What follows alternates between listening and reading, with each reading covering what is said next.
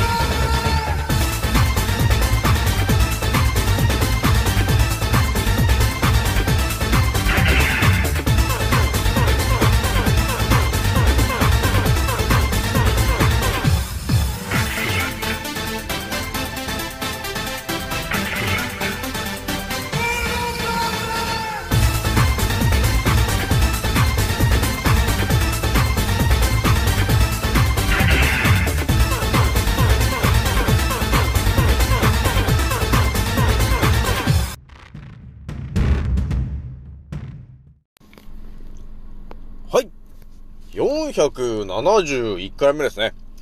現在の戦闘プログラム第366弾。始めさせていただきます。創造船オメガ号、宇宙一の名記録マスター、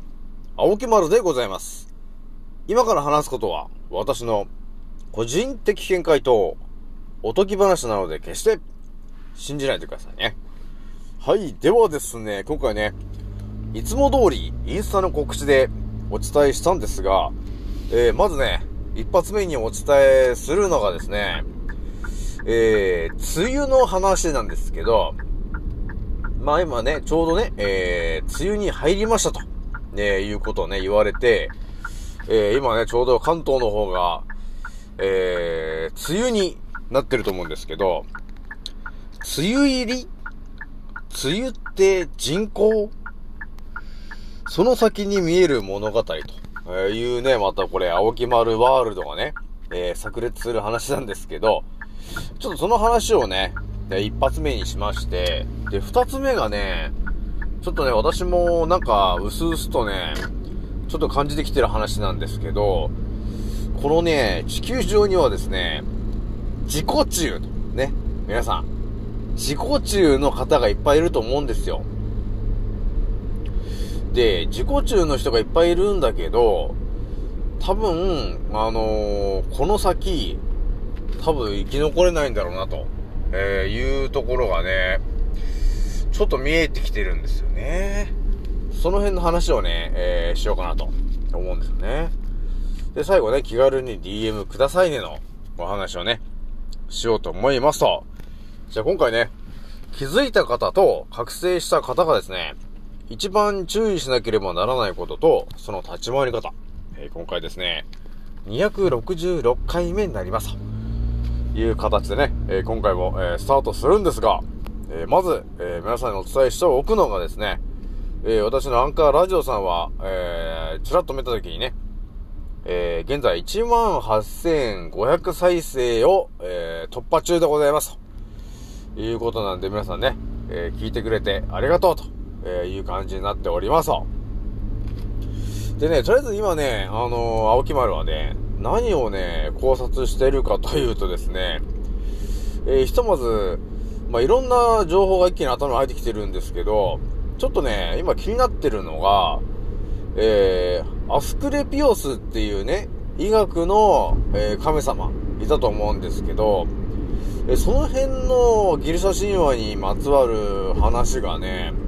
今ちょっと結構気になってて調べてるんだけど、すごいことにですね、私が調べようとする前に、もうなんかね、記事が消されてるんだよね、と、えーいうことなんですよ。わかりますか皆さん？私が調べようとしてるアスクレピオスのね、えーアスクレピオスには、なんか息子と娘がいるわけなんですけど、その辺の情報もね、やっぱり知りたいから、あの、調べようとしてるんですけど、なんかね、誰かが先回りして、その、ネットにある情報をね、なんかね、削除してってる感じなんですよね。えだからね、なかなかその、えー、情報に到達できないようにしてる奴がいるんですよ。えー、なので、ちょっとね、考察する、また、あの、威力をね、高め、高めていこうかなと、えー思ってんだよね。いや普通に調べてもね、あのね、削除してるんですよ。削除されてるから、記事が読めないじゃないかというとこなんですよね。えーなので、ちょっとね、ちょっと苦戦しながらですけど、えーまたね、ギリシャ、ギリシャ時代のアスクレピオスの、えー娘、その辺の、えー情報もね、今頭に入れてるんですよね。まあね、なんつってもね、あのーだいぶ健康に関わる人なんですよね、その女の人。ね。健康の女神と呼ばれてる人なんで、これはちょっと青木丸ね、これ知っとかないといけないんじゃないかというところがあるんで、今ね、考察してるんで、また、えー、いい情報に到達したらですね、皆さんにお伝えしちゃうんで、こうご期待しといてくださいね、ということになりますと。じゃあね、ちょっと一発目の話からね、ちょっとじわじわしていくんですけど、皆さんね、あの梅雨 なんですけど、皆さんどう思ってます？えー、まあ早速、早速皆さんにちょっと質問ですけども、皆さん、梅雨と、えーいうものが、えー、ね、あたかも昔からね、あるよと、えいう話があると思うんですけど、えー、梅雨というものが本当にあると思ってるんですか？皆さん。どうですか？皆さん。えー、今日誰にしようかな。じゃあ、田中さん、どうですか？えー、梅雨は、あると思いますか？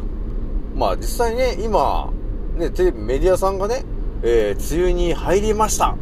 て言ったら、雨がね、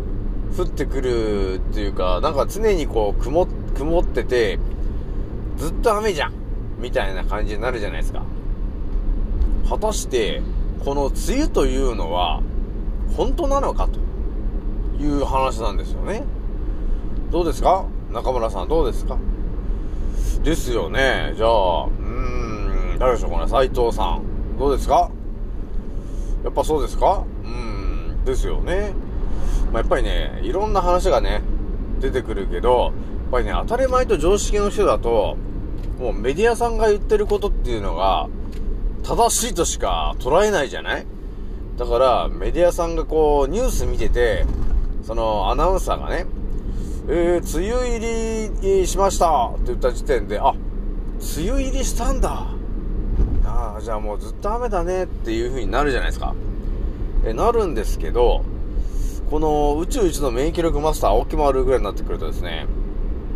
え基本メディアが言ってることっていうのは、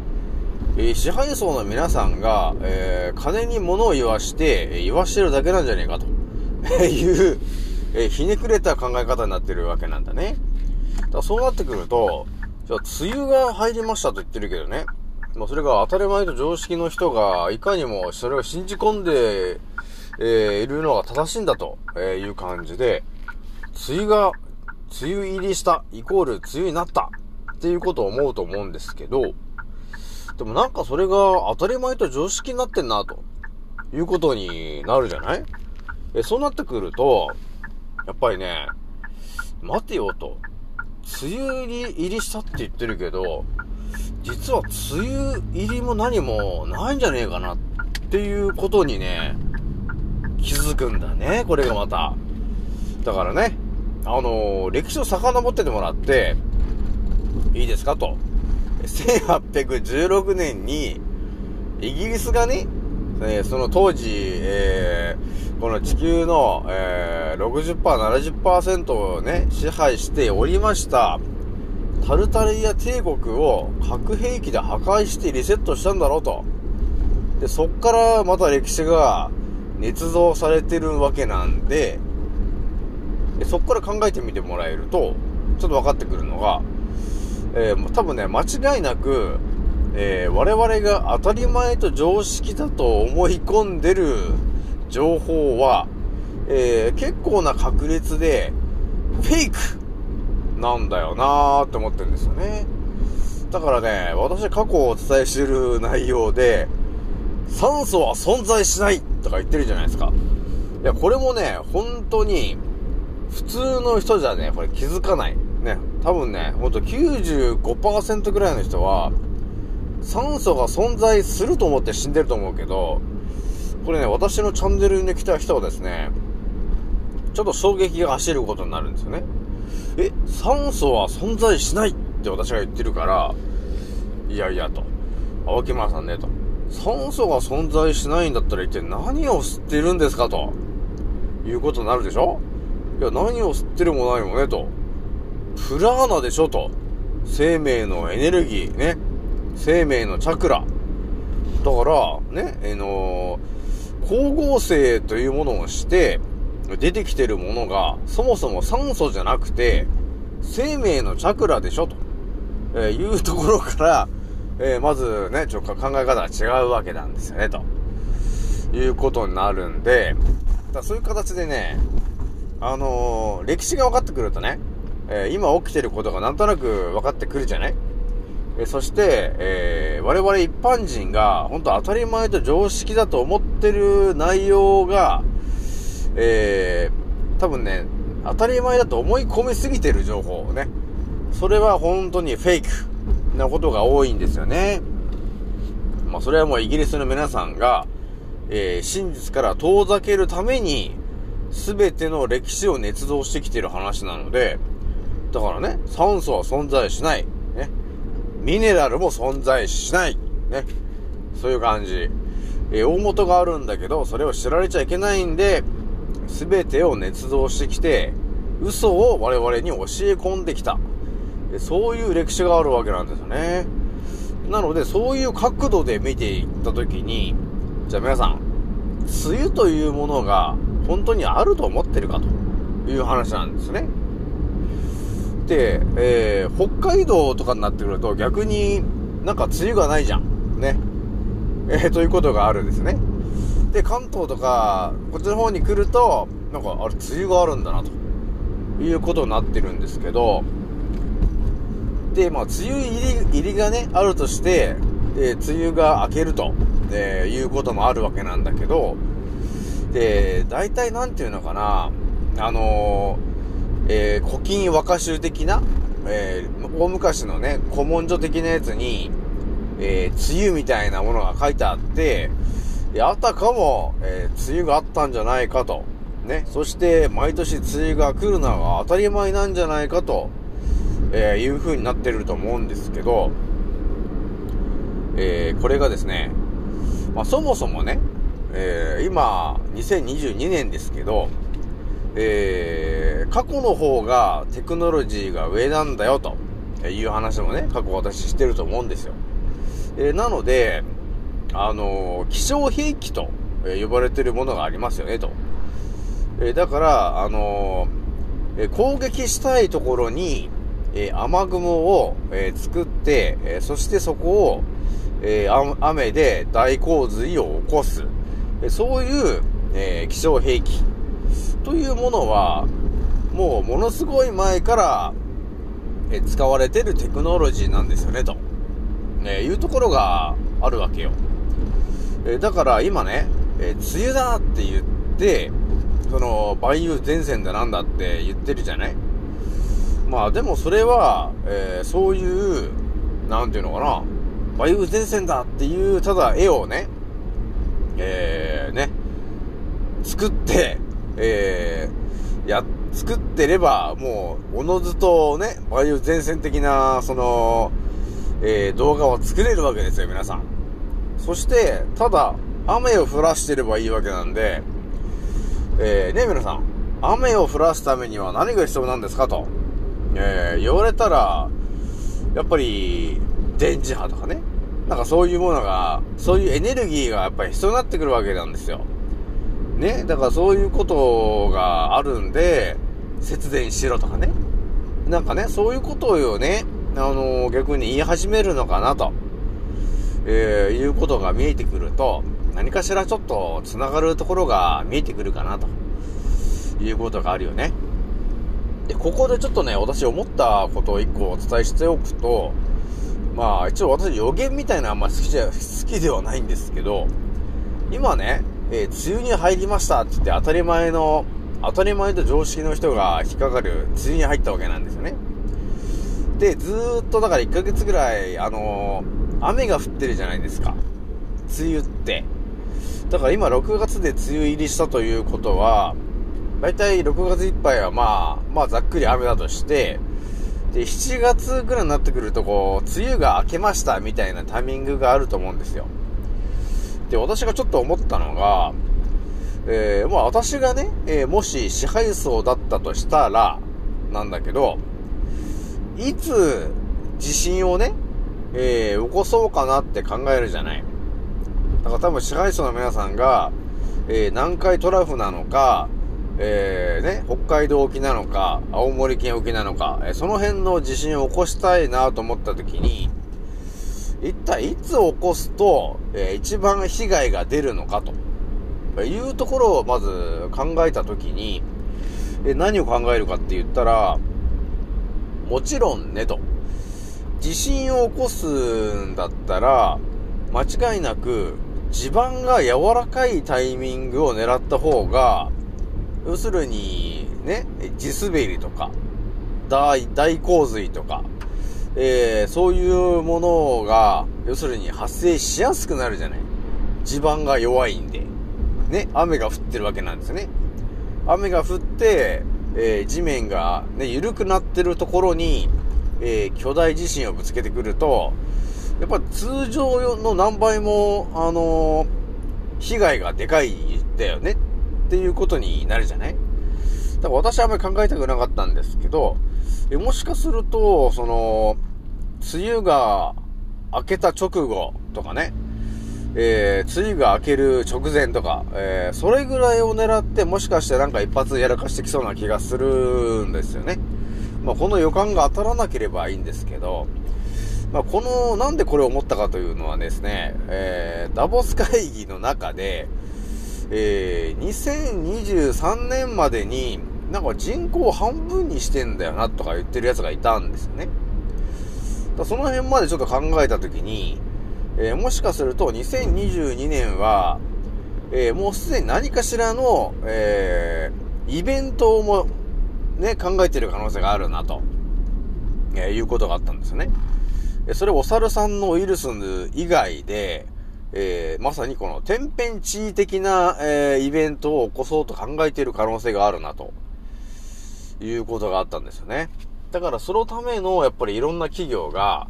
えー事前に察知して、えーね、なんかいきなり停止して、えー移転したりとかいろいろしてると思うんですけど、その辺の動きにちょっと見えてきてるのかなと、えいうところがあるんですよね。えなので、ちょっと皆さんね、えー梅雨明け、えー近辺特に注意してほしいなと。えーあとは、梅雨の中旬ぐらいとかね、えだいぶ地盤が弱ってきた頃、ね、その辺を見計らって野郎どもがね、えー一発、えー核兵器ドーンっていうのをやってくる可能性があるので、えー注意してほしいなというところがあります。じゃあね、ちょっと二つ目のね、えー話なんですけど、まあ私がね、まあ一応、なんだかんだ、この地球を生きてきて、ちょっと見えてる話なんですけど、そうですね、なんていうのかな、えー、今ね、なんだろう、地球のまあ98%ぐらいの方が、まあ当たり前と常識の思考で生きてるわけなんですけど、で、まあなんだかんだね、えー、ほとんどの方があのワクチンを打ってると、えーいうのが現状で、結局なんか日本で言うと、えー、2000万人、えーぐらいの方が、えー要するにワクチンを打たないで、えーなんとかなってるよと、えーいうところがね、え見えてきてるわけなんですけど、まあこういうところからちょっと見えてくる話なんですよね。要するに自己中の人がどうなんのかなっていうことをいろいろ考えてたんですよ。だから、なんていうの、一応、毎日こういろんな生活をしていると、まあ、いろんなタイミングがあるわけじゃん例えばこう、青木丸がこう車で運転してるときに、えー何かしらでこう、えー車をこう、譲るか譲らないか、みたいなタイミングがあるじゃない。ね、皆さんもありますよね。えー、これは譲った方がいいのかな、譲らない方がいいのかなっていうタイミングがあるんだけど、まあ、大木丸はね、基本譲るタイプなんですよね。だそういうので、いろいろね、毎日、譲るか譲らないかのタイミングで、こう、毎回、えー、相手がこう、ガンガン入ってくるわけなんだけど、えそこで思ったのが、これはなぁと思って、自己中の人って、うん、今後生き残れないんだろうなーって、なんか勝手に思ったんだよね。これがね、なんで思ったかっていうと、要するに今当たり前と常識の人が、まあ98%ぐらいまあ地球にいますと。で、えー、その多分、えー、自己中な人っていうのは、えー、その多分98%の中にほとんど入ってるんだろうなというふうに思ってるんですね。えー、だから、まあ、自己中の人は多分自分がね、大事だから、多分真っ先にワクチン打ちに行っちゃうタイプっていうのかな？っていう感じになるじゃない？だから多分真っ先に亡くなっちゃうんだろうなって、多分自分が助かればいいと。っていう風に思っちゃう人が多いのかなって思ったんですよね。えー、だからそう考えると、やっぱり、いなくなっちゃうのかなっていう風に思うんだよね。で、この先、あのの、で見えてくる未来っていうのは、本当に我々が思ってるよりも過酷だよなって思ってるよね。まあ、私のチャンネルを聞いている皆さんであれば、なんとなくもうイメージがついてきてると思うんですよね。えー、このままね、このワクチンだ、3発目だ、つってサル痘が出てきて、えー、サル痘の、ね、ワクチンも皆さんがガンガン当たり前のように打ってくるじゃん。えー、そうすると多分人口が、えどんどんどんどん減ってくるし、え日本人もね、えまあ1億2000万人ぐらいいたけど、えそれが1億人になり、ね、え5000万人になりね、最後は1000人とかに、あ、1000万人とかなってくると思うんですけど、え、そうなってくるとですね、やっぱり、自己中の人っていうのは、多分生き残れないんだよなーって思うんですね。まあね、まあ、特例で言えば貴族とかね、超お金持ちの人ならまだわかんないですけど、普通に生きてて、ね、自己中の人っていうのは、やっぱり誰かしら周りの人にこう、なんていうのかな、迷惑をかけて生きてる。っていうのかな。なんかあるじゃない？えー、だから、どっちかっていうとね、やっぱり人口が減ってくると、えー、そして多分覚醒した人たちだけが結局分かってる、分かってるというか、ね、こう世界で何が起きてくるのかっていうのも自分たちで調べて、えー、分かってくるわけじゃん、結局ね。だから自分で疑問に思って自分で調べる。っていうスタイルの人たちが増えてくるというか、生き残ってるのが多分そういう人たちだけだと思うんだよね。だからその中で、この自己中的な人は、やっぱり最後生き残れないのかなっていう気がするわけだよ。結局多分最後は、もう助け合うしかないかなみたいな感じになるんだろうなって思うんですよね。これ私の直感ですけどね。だから、えー、ね、まあ、いろんな人がいて、まあ、自分の好きなようにね、えー、生きることはいいんですよ。いいんですけど、私がちょっと思ってるのが、えー、やっぱり誰かがいて、えー、助けれるかどうかっていうかね、自己中じゃやっぱり生き残れないよなっていうのがね、あるんですよね。えー、なので、えー、なんていうのかな、まあ、大木丸はね、結構、まあもともとね、私の家系、うちの母親の家系がちょっと、まあ特殊なんで、まあ自分よりも相手を助けろという感じのね、えー、まあ大和魂が練り込まれてる一族なんで、まあちょっとね、自己中っていうよりもやっぱり他人を助けろという考え方なんだけどね。だからやっぱりそう考えていくと、今ね、今自己中なんだと。ちょっと自己中寄りだよっていう人がいたときに、ちょっと一回立ち止まってもらって、えー、もうちょっとこう、広くね、器を広く、え、持ってもらえた方が、ちょっと今後生き残りやすいかなということがあるよね。だから、なんていうのかな、えー、自己中の人だったり、ちょっと怒っちゃう人、怒りっぽい人、ね。えー、ちょっと自分の、あのーなんていうのかな、えー、まあ、切りやすい人ね。えー、ね。ナンバー MG5 ね。だからあの、もうすぐ切れちゃう人、ね。怒りやすい人、でイライラする人、ね。せっかちな人。そういう人たちがいると思うんだけど、っぱりね、普通に行くと、多分、えー、支配層の皆さんにやられる、えー、感じだと思うんですよ。だからまあ、私がお伝えできるとしたら、一度立ち止まっていただいて、えー、そうだね。まあ一度立ち止まってもらって考えてもらうしかないかな、というところが見えてくるよね。だから多分今後、え今はね、その98%の当たり前と常識の人がまだたくさんいるから、その自己中の人が成り立ってると思うんですけど、これが、えー、もっと世の中が進んでいって、行った時に、結局ワクチンを打ってない人の、えー、要するに日本でいう2000万人ぐらいしか生き残りませんと、えー言ってきた時に、多分自己中な人がなんかああだこうだって行動してることについて、えー、周りにいる人たちが覚醒してる、えー頭の切れる2000万人しかいなかった時に、えー逆にその自己中の人がね、えー生きづらい世界になるよね、と。だって自己中の多分しようがないかもしれないね。えー、っていう感じが見えてるので、えー、まあちょっと今のうちにね、ちょっと自己中だなと、えー、いう人がいたら、えー、ちょっとね、あそういう考え方じゃなくて、もうちょっと広く考えた方がいいんだなと、えー、ね、いうことが必要になってくるんで、その、将来的に必要になってくるスキルは、やっぱり自分のことは大事だよ。自分のことは大事だけど、自分よりも誰かを助けるとか。えーだから自分が、ね、畑でなんか育ててて、もう目の前に餓死して死にそうな人がいますと。じゃあその人になんかじゃがいもでも一個あげようか、みたいな。それぐらいの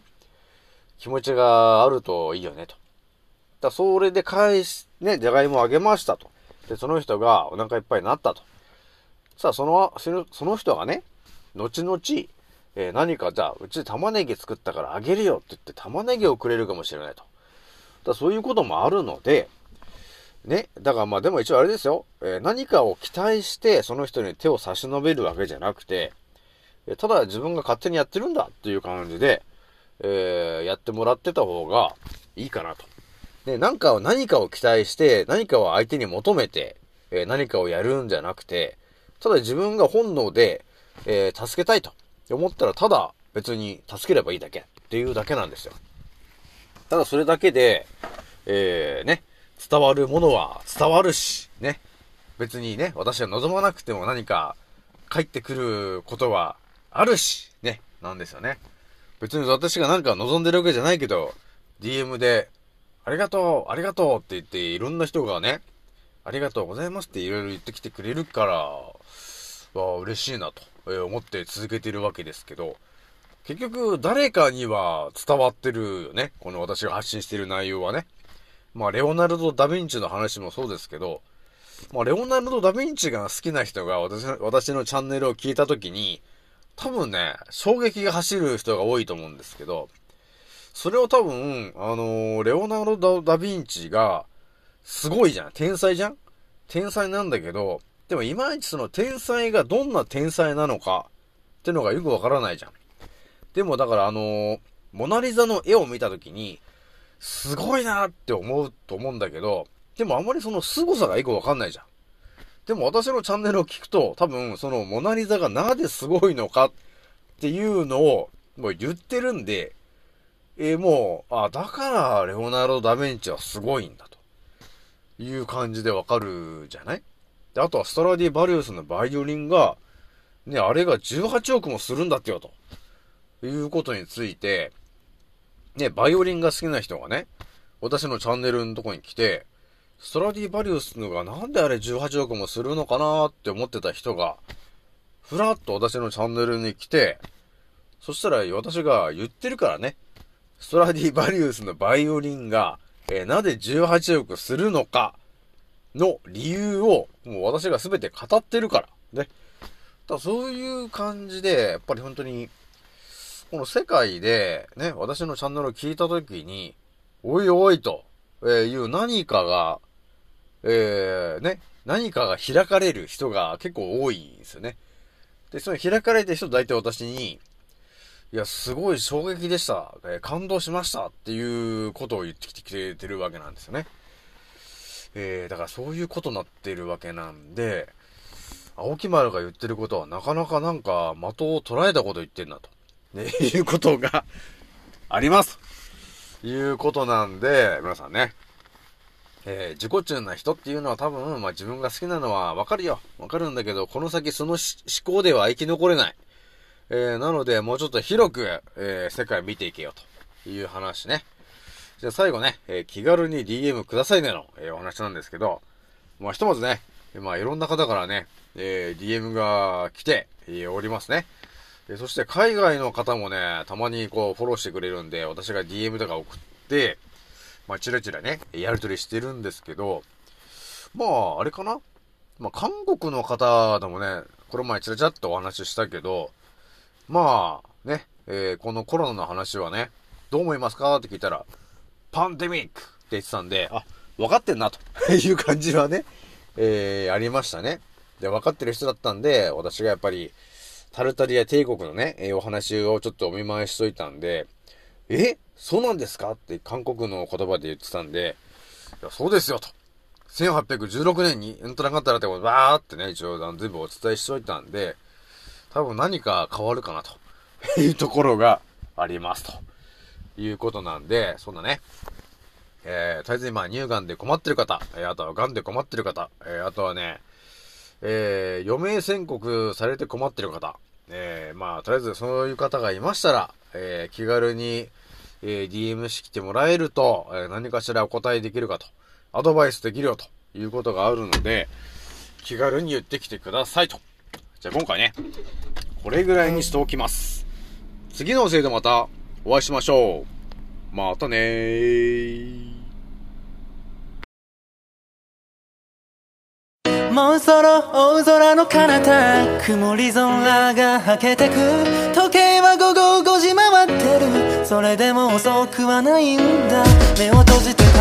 えるふりはもうやめにして誓ったんだ今